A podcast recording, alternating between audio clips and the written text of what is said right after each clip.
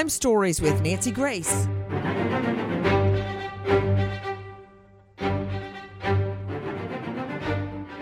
We are in a verdict watch in the case of the state versus socialite Ghislaine Maxwell. She's facing about 70 years behind bars for what?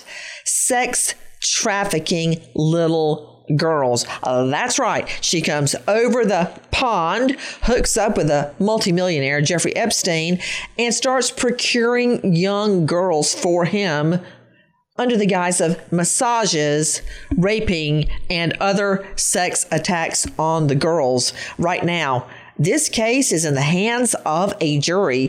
First of all, take a listen to our friends at CNBC. Maxwell was given about an hour to decide if she wanted to take the stand in her own defense. She eventually stood up and told the judge, Your Honor, the government has not proved its case beyond a reasonable doubt, and so there is no reason for me to testify. The defense wrapped up its portion of the case this afternoon after calling witnesses over the last two days. Today, one of those witnesses included one of Jeffrey Epstein's former girlfriends, Ava Dubin, who remained a long lifetime friend. She testified she never saw Epstein engage in inappropriate conduct with a minor. The defense has repeatedly called into question the memories of the four alleged victims in this case, and yesterday they called a memory expert to the stand. She testified that memories can be fragile and that they can be manipulated. In cross examination, the prosecution pointed out that out of the 150 criminal cases that this expert has testified, all but one have been for the side of the defense. Other witnesses included former employees who say Maxwell was demanding but well respected and never saw any inappropriate contact between her and any minors. Well, that's interesting because the former butler of Epstein's Palm Beach mansion said he saw many, many, many young girls there, often topless at the pool, and that several of them were underage. That's in direct contradiction to what the defense is bringing on. And, you know, I got to go before I even introduce the guest straight out to longtime friend and colleague, Wendy Murphy, former child abuse sex crimes prosecutor, professor regarding sex violence law at New England Law in Boston. You know, Wendy, when they, the defense, tried to say that, well, none of his friends saw any appropriate activity. Well, what? Do you think he's going to uh, rape a young girl on the living room table? uh, at the coffee table in the den. Of course, nobody sees it. That's why it is so insidious, is because it happens behind closed doors. Of course, they don't see it. Yeah. Every child yeah. molester I've ever known, all of his friends are like, "What? No." Yeah, it does happen. Oh yeah, and and what a common and ineffective defense tactic to say well, this person didn't see anything and this person didn't see anything. If I'm a juror, and this is how my jury jury felt when that kind of argument was made.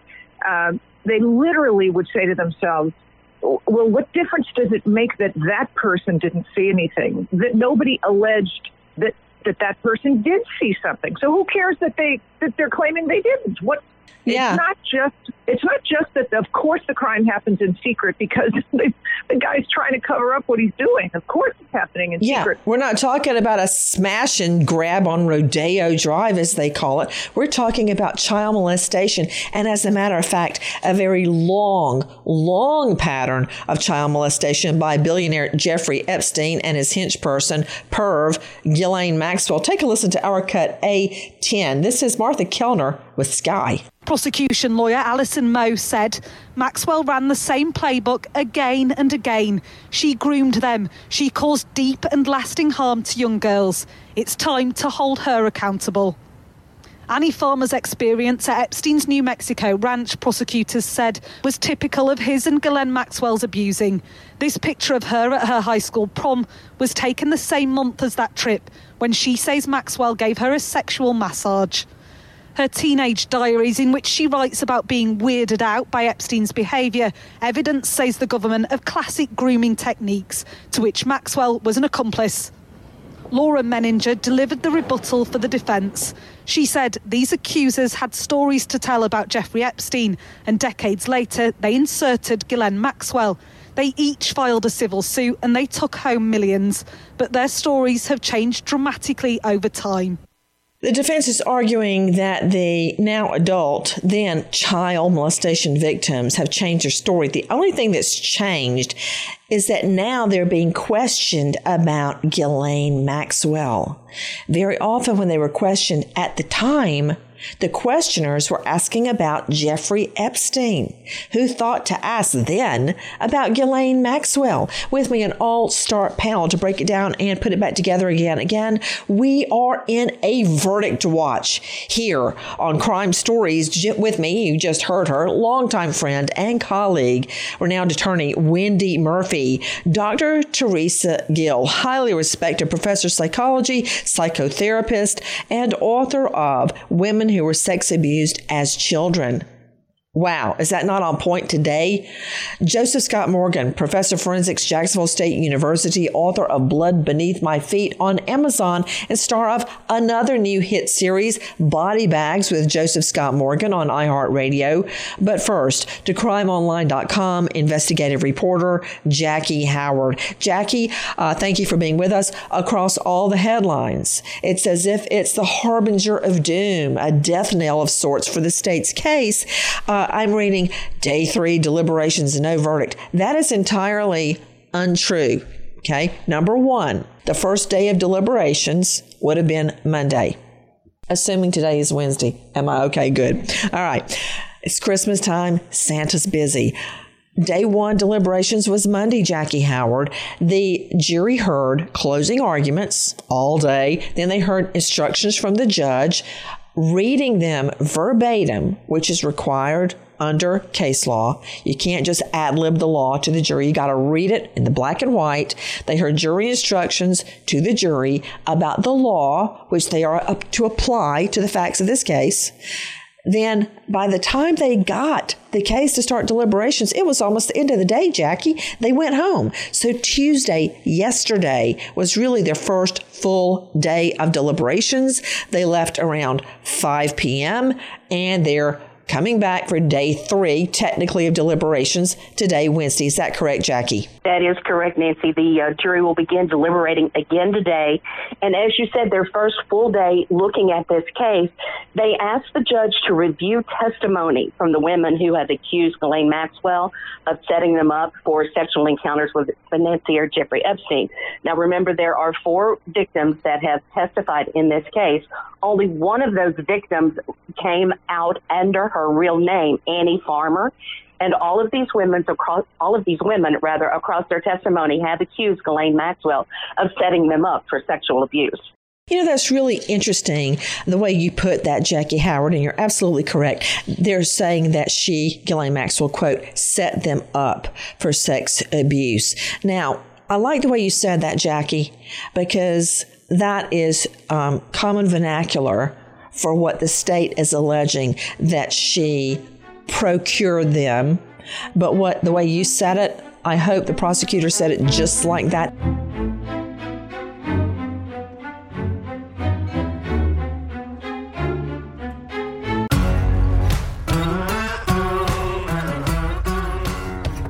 Crime Stories with Nancy Grace. To Dr. Teresa Gil, doctor to procure and to groom a young girl. What does that mean? Um, well, what they would do is they would send Ghislaine Maxwell out to parks. They would send her to school playgrounds. And any perpetrator will tell you within 15 seconds they'll pick their victim. And they pick the victim who looks isolated, who looks alone, who looks like they don't have a group of friends. And what she did is she talked with them she was kind. She was uh, listened well to them. She had a sense of humor. She brought them to the movies. She asked them about their lives. She asked these women, which mostly were poor, some of them had histories of child sexual abuse, um, and she asked them, What are your dreams? And then she promised them that she could help fulfill their dreams. Uh, in fact, during the sexual exploitations, part of the discussions as Epstein was abusing them was talking about what their dreams were and how he could make sure that he got those for them. Um, so she befriended them. The one named Jane, she actually said, I'm like your older sister. So here we have kids that feel isolated in the world, they feel alone, and she presents herself as somebody who's like the older sister that can relate to them in the present and offer them a much better future than they would have if they didn't have her in their life. And so she um, aligned with them, and then she groomed them and presented them to Jeffrey Epstein to be sexually abused. Dr. Teresa Gil joining me. You know, the way you said that almost made me start crying. Uh, just thinking of these young girls. You know, Joe Scott Morgan, professor of forensics, uh, we've seen so many child molestation and rape cases, and very often we see the pattern. The victim as Dr. Gil pointed out, how many seconds? You said 15 seconds. And there is evidence that Ghislaine Maxwell would actually troll playgrounds in New York. And in New York, uh, the, the playgrounds are different than they are in many other places in the country. You can be riding along four lanes of traffic one way. The streets are one way there. And right there across 20 feet of sidewalk would be a chain link fence. Sometimes they paint the, the fence green, but there, right on the other side of the chain link fence, on the other side of the sidewalk, is a playground of sorts. It's usually asphalt, like um, there'll be asphalt with a basketball goal or with park benches or a place for them to kick a ball. You can see the children from the street as you drive by, and there is evidence that Ghislaine Maxwell will be driving by in a big black limo, order the driver to stop and get out and go start talking to a girl she spotted. As Dr. Gil said, in 15 seconds, they've identified their victim. Joe Scott Morgan, my question to you is over and over, we see the same pattern that the children that are selected to be child rape victims, child molestation victims, are the most let me say, fragile, the most vulnerable. They're from a single parent home. The mom is working all day. The mom wants what's best for her child, but doesn't get home till five or six or later at night from work, doesn't know exactly what the child is doing in the afternoons, and relies on the child to tell her why is that? We see it over and over, Joe Scott, and that's the case here. Yeah, it is, Nancy. And you know, one of the striking things about this, we keep talking about grooming in this in this sense. Uh, you know, when when we think about this from the perspective of violent street crime cases that you and I have talked about and that we've worked actually when it involves sexual assaults, we think about somebody hiding in a dark alley and reaching out to somebody and grabbing them and then attacking them. The sexual assault that's you know, in I guess in scientific parlance, is in an acute phase where it's very violent and it's right there and there's evidence left behind. With the grooming, you identify the weakest among the group, those people that are very violent. And you know, the thing about it is from a forensic standpoint, there's there's no evidence really, physical evidence. You know what I'm saying? You like, mean like you know, sperm, we, bruises? Exactly. Hair, hair, all these things that we examine. So you you've got this long timeline. And that's the thing I'm really worried about here uh, Nancy, with with this with this jury, you know, because people want to see hard evidence in criminal cases, and the fact is is that you're not going to have these physical presentations. You're not going to have these scientific outcomes that we commonly look for in these cases. So this is reliant upon this this this timeline and these stories that are being put forward. This narrative of grooming and how all this takes place. Guys, we are talking about the Ghislaine Maxwell federal trial going down right now. We are in a verdict watch in the case of the state versus Ghislaine Maxwell, a millionaire in her own right, flies across the ocean from Great Britain, where she is educated at the very best schools, rubs elbows with the poshest, most uh, wealthy and educated people in Britain. She comes here after her father's death and latches on to Jeffrey Epstein. What did he see in her? Not only is she very attractive, but with her social graces, her education, and her knowledge, her connections to rich and powerful people, she was his ticket to, let's just say, respectability. But behind that very thin veneer is a woman, according to prosecutors, that procured got trolled for young girls for Epstein to abuse. Right now, we're in a verdict watch. We are waiting as the jury deliberates this case.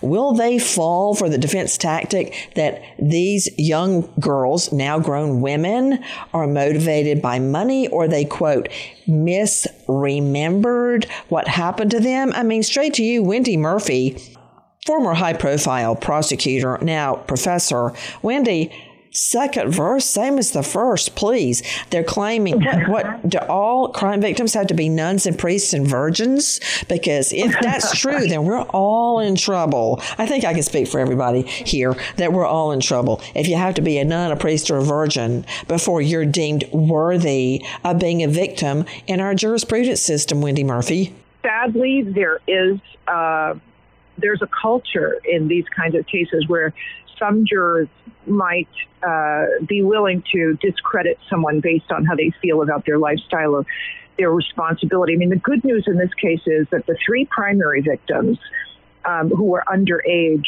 um, were too young to consent. So we didn't, uh, thankfully, blissfully, we didn't have to hear from the defense about how they uh, did it willingly and they were, you know, responsible for what happened to them because they were children. Let's just talk about it the way is. They're children. They're not just minors. The 14 years old is a child. The fourth victim was over the age of consent. She's not one of, she's not involved in any of the direct charges, but she was a corroborative and supportive witness. And the fact is, they did have some weaknesses in their testimony, but I never had a case where my witness didn't have some kind of weakness because a witness who always tells the same story time after time is the is the witness I'm worried about that their that their testimony sounds pat and too perfect. Real witnesses, real victims, sincere, honest people don't always get the details perfect. And I think the jury's going to understand that here. Plus, come on, all four of them had false memories. I mean, that defense witness is a joke. Oh, you know, they're saying, uh, Wendy Murphy, they're saying misremembered. I was questioning earlier today on air. Is misremembered? Can, can Pearl? Can you look that up? Is misremembered actually a word? My husband says no, but they're saying that the girl, the, the ladies now misremembered all four of them, as you point out, and were motivated by money because some of them tapped into the victims' fund that was created. You know you're in trouble when you have to create a multi million dollar fund for all the victims you've molested.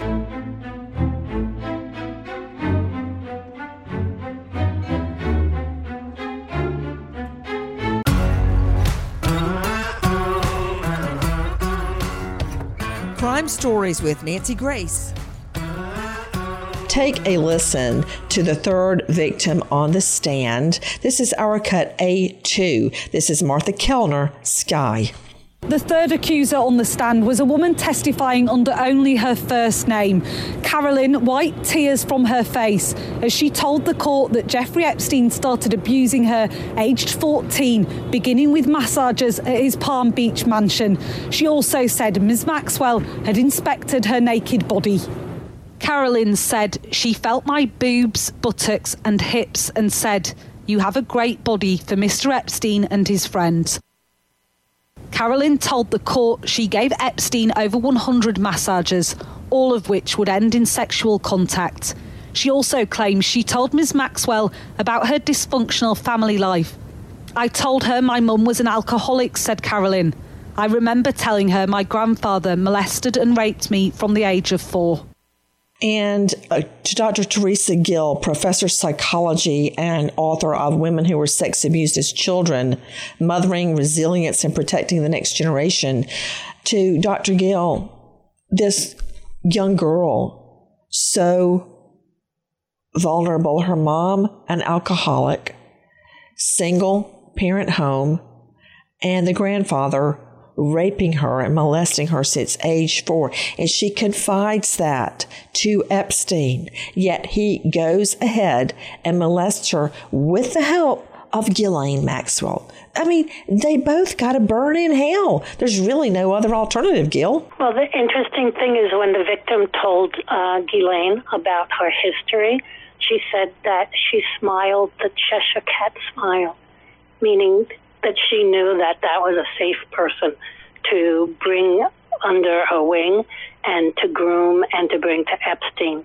And she also said that for Epstein, the more uncomfortable and the more damage he saw in you, the more that he enjoyed it. So um, these were predators that had no empathy and that had no conscience and um, took advantage of these girls. And from what I know of working with um, women who have been sexually abused as children, that it impacts them for all their life. And even my book is about it's not just their life it impacts, it impacts how they take care of their own children, and it interferes with the next generation. Um, so they've done a lot of damage. And my hope is that the court and the jury sees this and she's able to get um, what she deserves in terms of um, responsibility for what she's done. You know, to Jackie Howard joining us, crimeonline.com investigative reporter. Jackie, you stated that the jury had questions. They came out with questions on three different occasions, and I made copious notes regarding that. One was at about 10 a.m. Uh, bear with me, Jackie. I'm digging through my notes. Okay. At first, around 10 a.m. yesterday, Tuesday, he, they asked for the transcript regarding Annie Farmer, Carolyn, and Jane. Okay. Um, that was at about 10. Around 3 p.m., they wanted the interview notes, the FBI 2007 interview notes with victim Carolyn. And at 4:30, the jury asked if they could consider the Annie Farmer testimony. Hold, on, Jackie. Um, to you, Wendy Murphy, they cannot consider Annie Farmer for sex abuse because I think she aged out. But the judge told them, Judge Alison Nathan, that they could consider her testimony as far as bring, having girls travel to different locations, such as um, Palm Beach, New York, um, New Mexico. And the judge said, yes, you can consider her testimony as it relates to conspiracy. Explain that in a nutshell. Yeah, I mean, that's one of the most uh, important witnesses in the sense that she's not part of the charges per se, but she is um, a corroboration witness. She's someone who if the jury believes her, her testimony can be used to support and corroborate the testimony of the victims who were underage and are part of the three primary charges. So there were three primary charges involving the 3 mm-hmm. primary mm-hmm. victims, mm-hmm. and then there are three conspiracy charges related to those primary charges. That's where we get the six charges from. But we have four victims, and that's because this fourth victim, um, although she's not part of the primary charges, is a, a, very important witness who experienced the same kind of behavior, and everything she has to testify about, everything she did testify about, is consistent with the pattern of the conspiracy, the pattern of the enticement and the trafficking and the transporting of underage girls. She was a witness, she was also a victim.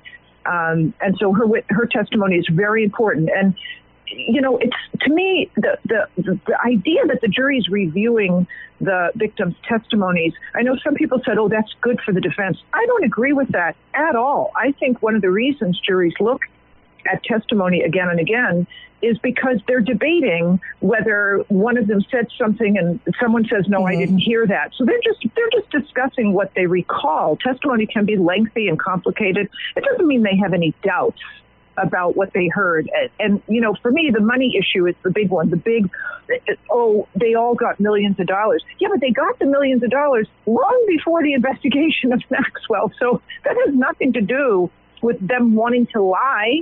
They're not going to back retroactively not get the money or get extra money. That's that's a done deal. And you know, for the defense to characterize Ghislaine Maxwell as like uh, you know Alice on the Brady Bunch. She was just managing the houses that he owned is so preposterous that I think that turns the jury off.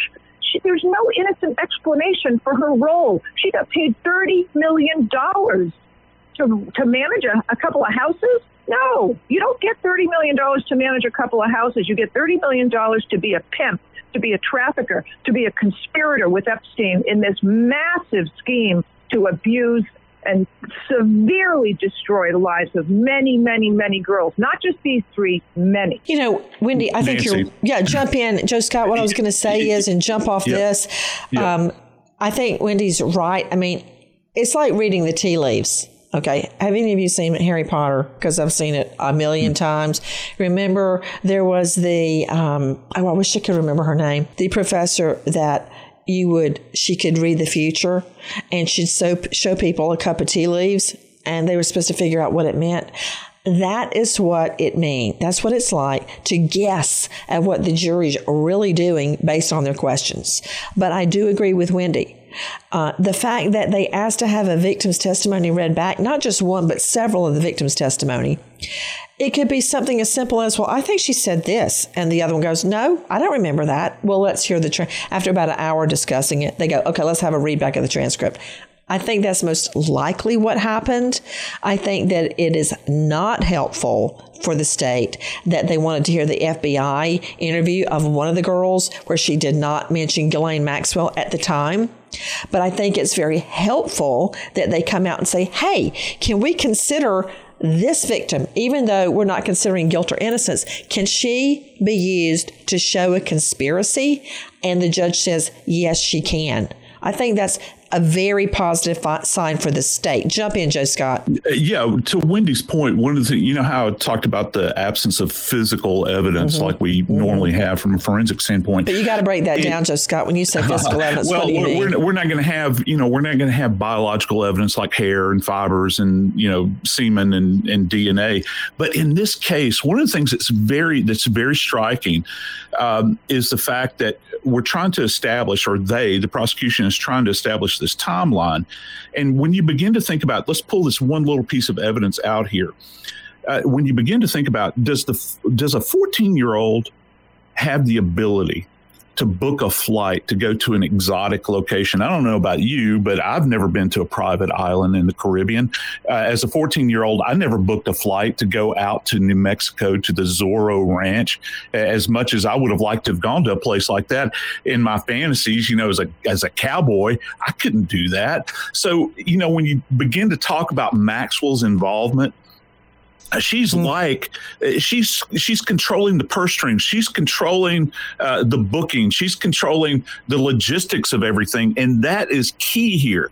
You know the term pimp is very accurate with her because she's controlling all of the timetables, the placement of individuals, and not to mention all of the psychological underlying uh, issues here, where she's identifying people and manipulating them and making them feel safe in this very, very horrific environment.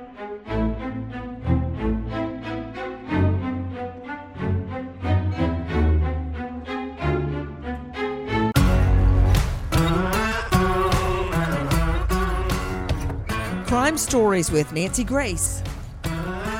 You know, uh, Dr. Gil, Dr. Teresa Gil, professor of psychology and author, said something at the very beginning of our program about asking the girls their dreams. I don't mean, what did you dream about last night? Take a listen to our cut A4, our friends at Sky News. They called Annie Farmer. She was the fourth and final accuser to testify in this trial and the only one to waive her anonymity. Ms. Farmer said she took a trip to Epstein's New Mexico ranch, hoping he might be able to support her going to university. It was there she met Ghislaine Maxwell. She told the court abuse by Ms. Maxwell began with a massage. Miss Farmer said she pulled the sheet down and exposed my breasts and started rubbing my chest and upper breasts. The door to the room was open. I had this sense he could see me. On another occasion, Annie says Epstein crawled into bed with her. I remember being in bed in the morning and Epstein suddenly opening my door and bounding into the room in a playful way and saying he wanted a cuddle, she said. He climbed into bed and pressed his body against me. With Annie Farmer's story, the prosecution rested its case. Wanted a cuddle? Wanted a cuddle? Somebody comes up to one of my children this age, age 14, jumps in bed with him and wants a cuddle? they're going to be looked at the wrong end of a barrel. I can promise you that. to Jackie Howard, you know, many court watchers are saying, oh, it's bad for the state that it's been three days. Hasn't been three days. And it's bad for the state that the jury wants to hear a readback of testimony. I don't agree with that. I don't know exactly what it does mean, but it's neither good nor bad. However, Jackie Howard, if they had wanted to hear testimony, I hope it was that testimony because that testimony makes me sick. So tell me about what they wanted to hear, Jackie. I'm trying to read the tea leaves the way I just discounted that totally. I'm trying to do it. Go ahead. Well, I agree with you, Nancy. It is like trying to read, read the tea leaves because I think one of the things that the jurors are looking at tea leaves, not tree leaves. I think one of the things that the jury's trying to look at is who is credible in their information here, and that was one of the things that the the defense kept hammering on is that the women's stories changed, that they could not keep their stories straight, that they did this for money. Um, one, he accused of doing it to get a U.S. visa. The other thing what the prosecution kept saying, however, is that the women were all used by Ghislaine Maxwell, that she used the same playbook mm-hmm. with each individual victim that she went to. So I also think that the jury is looking at and trying to decide, defense or prosecution, who is most accurate with what the testimony is of these women. Guys, how Ghislaine Maxwell can claim she was just a house manager is beyond me, based largely on this. Take a listen to our cut A14, our friends at Sky. The jury was handed intimate photographs of Jeffrey Epstein and Ghislaine Maxwell together. Judging by their changing appearances, they seem to have been taken over a period of years. The prosecution says they show not only romantic partners, but partners in crime. They appear on some of the photos like any other loving couple, documenting a life of luxury lived together. A ski trip, a tight embrace, a foot rub on a plane, even a visit, it seems, to the Queen's Balmoral estate, pictured in the same spot where Her Majesty has been photographed. These pictures were found on CDs and hard drives seized during a police raid of Epstein's New York mansion, stored inside wardrobes and a safe. The court was also shown this advert, apparently created by Maxwell, calling for a massage therapist. Much of Epstein's abuse centered around massages. Okay, to Wendy Murphy, veteran trial lawyer, weigh in on what you just heard. Well, it's just it's the kind of narrative in a trial that I like because the bottom line is if the jury's going to find her not guilty, they have to come up with an innocent, plausible, innocent explanation for all of that stuff. And there isn't one. There's just not there's not going to be an alternative explanation. Oh, this was innocent because she was just making $30 million, you know, to, to keep the houses clean. She was just befriending these girls because she's a nice person. None of that makes sense. And then, you know, you you have this idea that, yes, Epstein might have been the primary bad guy. Um, and yes, the defense theme that she's just being prosecuted because he's dead. Well, the jury's also going to think to itself, that doesn't make her innocent. The fact that he can't be prosecuted doesn't mean she's innocent. So for me, the picture that's been drawn of what she did and the fact that when a jury uses its common sense and is deliberating and discussing all the evidence, it's going to think, you know, it's going to think, listen, we have to understand what this woman's role was in Epstein's life. Is there a plausible theory for why she was getting paid $30 million, why she was befriending these children, why she was jetting them around the country. Uh, and is the plausible explanation that she was an innocent housekeeper and all these girls are lying? That makes no sense. If there were just one victim, if there were just one victim and she had credibility problems, I might say, you know, the defense has a good case, or at least a good chance of winning by, by establishing reasonable doubt. When you have four victims, they didn't come together and come up with their stories at the same time. They came separately to law enforcement, and they all happened to have the same story about what Ghislaine did as her pattern and practice of conspiring with Epstein. There is no way to find her not guilty, except if you, you know, literally lose your mind and common sense in the jury room. You know what I find particularly cruel, Dr. Gil? And I'm circling back to you because you brought this up.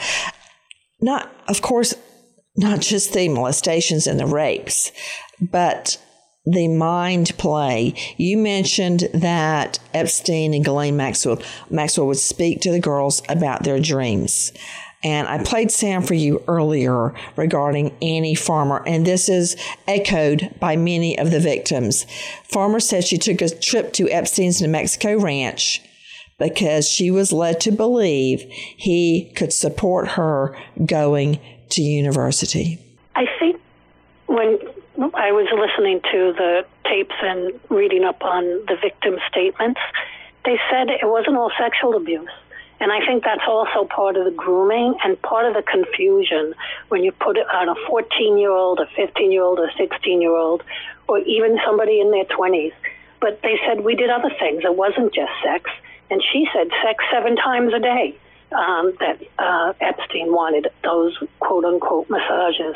But they said they also went hiking, they did crafts together, they watched TV together, they went snorkeling, they did trips, they bought clothes. Um, so she said it was just like this odd family where you would participate with one another, engage in relationship and rapport, and then be also sexually abused at the same time. So um, it, it was confusing for them, and um, Epstein and Maxwell were master manipulators. Take a listen to our cut three, Sky. The jury heard from a British woman testifying under the pseudonym Kate.